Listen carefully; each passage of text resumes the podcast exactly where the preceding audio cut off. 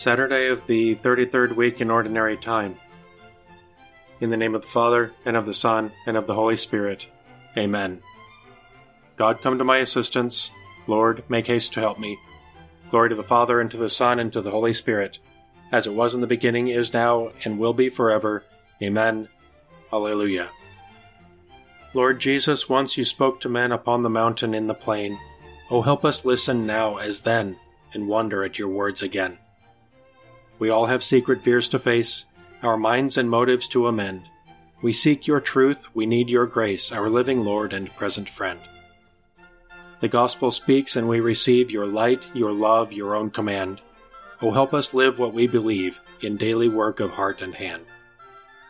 Whoever humbles himself like a little child will be greater in the kingdom of heaven. O Lord, my heart is not proud, nor haughty my eyes. I have not gone after things too great, nor marvels beyond me. Truly I have set my soul in silence and peace, as a child has rest in its mother's arms. Even so, my soul. O Israel, hope in the Lord, both now and forever. Glory to the Father, and to the Son, and to the Holy Spirit, as it was in the beginning, is now, and will be forever. Amen. Lord Jesus, gentle and humble of heart, you declared that whoever receives a little child in your name receives you, and you promised your kingdom to those who are like children. Never let pride reign in our hearts, but may the Father's compassion reward and embrace all who willingly bear your gentle yoke. Whoever humbles himself like a little child will be greater in the kingdom of heaven. With simplicity of heart I have joyfully offered everything to you, my God. O Lord, remember David and all the many hardships he endured, the oath he swore to the Lord, his vow to the strong one of Jacob. I will not enter the house where I live, nor go to the bed where I rest.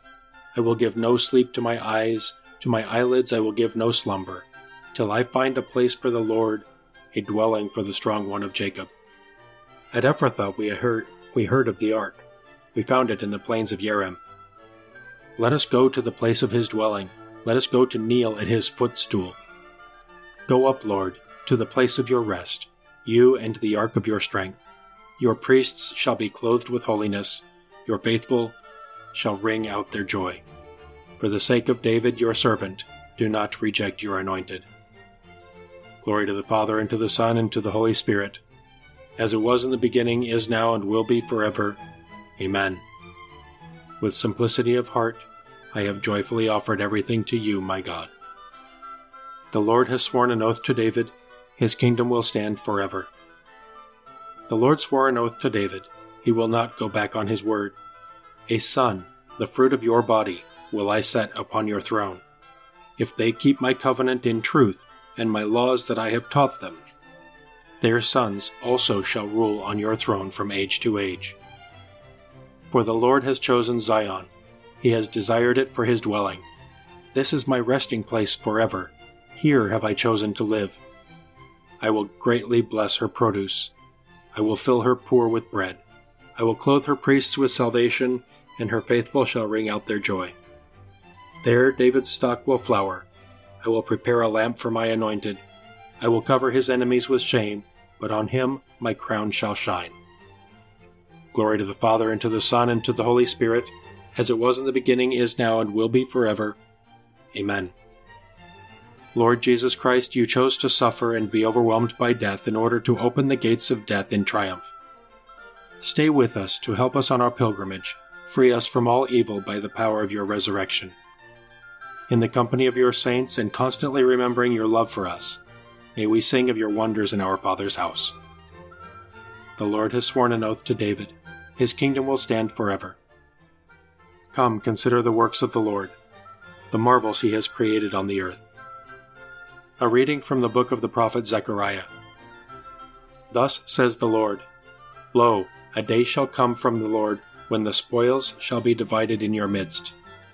And I will gather all the nations against Jerusalem for battle. The city shall be taken, houses plundered, women ravished. Half of the city shall go into exile, but the rest of the people shall not be removed from the city. Then the Lord shall go forth and fight against those nations, fighting as on a day of battle. That day his feet shall rest upon the Mount of Olives, which is opposite Jerusalem to the east. The Mount of Olives shall be cleft in two, from east to west, by a very deep valley, and half of the mountain shall move to the north, and half of it to the south. And the valley of the Lord's mountain shall be filled up when the valley of those two mountains reaches its edge. It shall be filled up as it was filled up by the earthquake in the days of King Uzziah of Judah. Then the Lord my God shall come, and all his holy ones with him. On that day there shall no longer be cold or frost. There shall be one continuous day, known to the Lord, not day and night, for in the evening time there shall be light. On that day living waters shall flow from Jerusalem, half to the eastern sea, and half to the western sea, and it shall be so in summer and in winter. The Lord shall become king over the whole earth. On that day the Lord shall be the only one, and his name the only one. And from Geba to Rimmon in the Negeb, all the land shall turn into a plain, but Jerusalem shall remain exalted in its place. From the gate of Benjamin to the place of the first gate, to the corner gate, and from the tower of Hananel to the king's winepress, they shall occupy her. Never again shall she be doomed. Jerusalem shall abide in security. And this shall be the plague with which the Lord shall strike all the nations that have fought against Jerusalem. Their flesh shall rot while they stand upon their feet, and their eyes shall rot in their sockets, and their tongues shall rot in their mouths. On that day there shall be among them a great tumult from the Lord. Every man shall seize the hand of his neighbor, and the hand of each shall be raised against that of his neighbor. Judah also shall fight against Jerusalem. The riches of all the surrounding nations shall be gathered together, gold, silver, and garments in great abundance. Similar to this plague shall be the plague upon the horses, mules, camels, asses, and upon the beasts that are in those camps. All who are left of all the nations that came against Jerusalem shall come up year after year to worship the King, the Lord of hosts, and to celebrate the Feast of Booths. If any of the families of the earth does not come up to Jerusalem to worship the King, the Lord of hosts, no rain shall fall upon them. And if the family of Egypt does not come up, or enter, upon them shall fall the plague which the Lord will inflict upon all the nations that do not come up to celebrate the Feast of Booths. This shall be the punishment of Egypt, and the punishment of all the nations that do not come up to celebrate the Feast of Booths. On that day there shall be upon the bells of the horses, holy to the Lord. The pots in the house of the Lord shall be as the libation bowls before the altar, and every pot in Jerusalem and in Judah shall be holy to the Lord of hosts. And all who come to sacrifice shall take them and cook in them. On that day there shall no longer be any merchant in the house of the Lord of hosts. On that day living water shall flow from Jerusalem, and a fountain shall be opened for the house of David, to wash away our sins. One of the soldiers pierced the side of Jesus with a lance, and immediately blood and water flowed out, to wash away our sins. A reading from a conference by St. Thomas Aquinas, priest. It is fitting that the end of all our desires, namely eternal life, coincides with the words at the end of the Creed, life everlasting, Amen. The first point about eternal life is that man is united with God. For God himself is the reward and the end of all our labors. I am your protector and your supreme reward. This union consists in seeing perfectly. At present we are looking at a confused reflection in a mirror, but then we shall see face to face. Next it consists in perfect praise, according to the words of the prophet. Joy and happiness will be found in it, thanksgiving and words of praise. It also consists in the complete satisfaction of desire, for there the blessed will be given more than they wanted or hoped for. The reason is that in this life no one can fulfill his longing, nor can any creature satisfy man's desire. Only God satisfies. He infinitely exceeds all other pleasures. That is why men can rest in nothing but God. As Augustine says, "You have made us for yourself, Lord, and our heart can find no rest until it rests in you."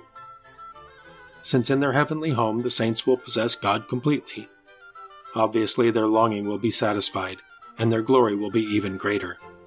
That is why the Lord says, "Enter into the joy of your Lord." Augustine adds, "The fullness of joy will not enter into those who rejoice, but those who rejoice will enter into joy. I shall be satisfied when your glory is seen." And again, "He who satisfies your desire with good things." Whatever is delightful is there in superabundance. If delights are sought, there is a supreme and most perfect delight. It is said of God, the supreme good, "Boundless delights are in your right hand." Again, eternal life consists of the joyous community of all the blessed, a community of supreme delight, since everyone will share all that is good with all the blessed. Everyone will love everyone else as himself, and therefore will rejoice in another's good as in his own. So it follows that the happiness and joy of each grows in proportion to the joy of all. "In justice I will look upon your face, O Lord, and when I awake I will delight in seeing you. My knowledge now is imperfect, then it shall be as perfect as God's knowledge of me. And when I awake, I will delight in seeing you." Let us pray. Father of all that is good, keep us faithful in serving you, for to serve you is our lasting joy. We ask this through our Lord Jesus Christ, your Son, who lives and reigns with you and the Holy Spirit, one God, forever and ever. Amen. Let us praise the Lord and give him thanks.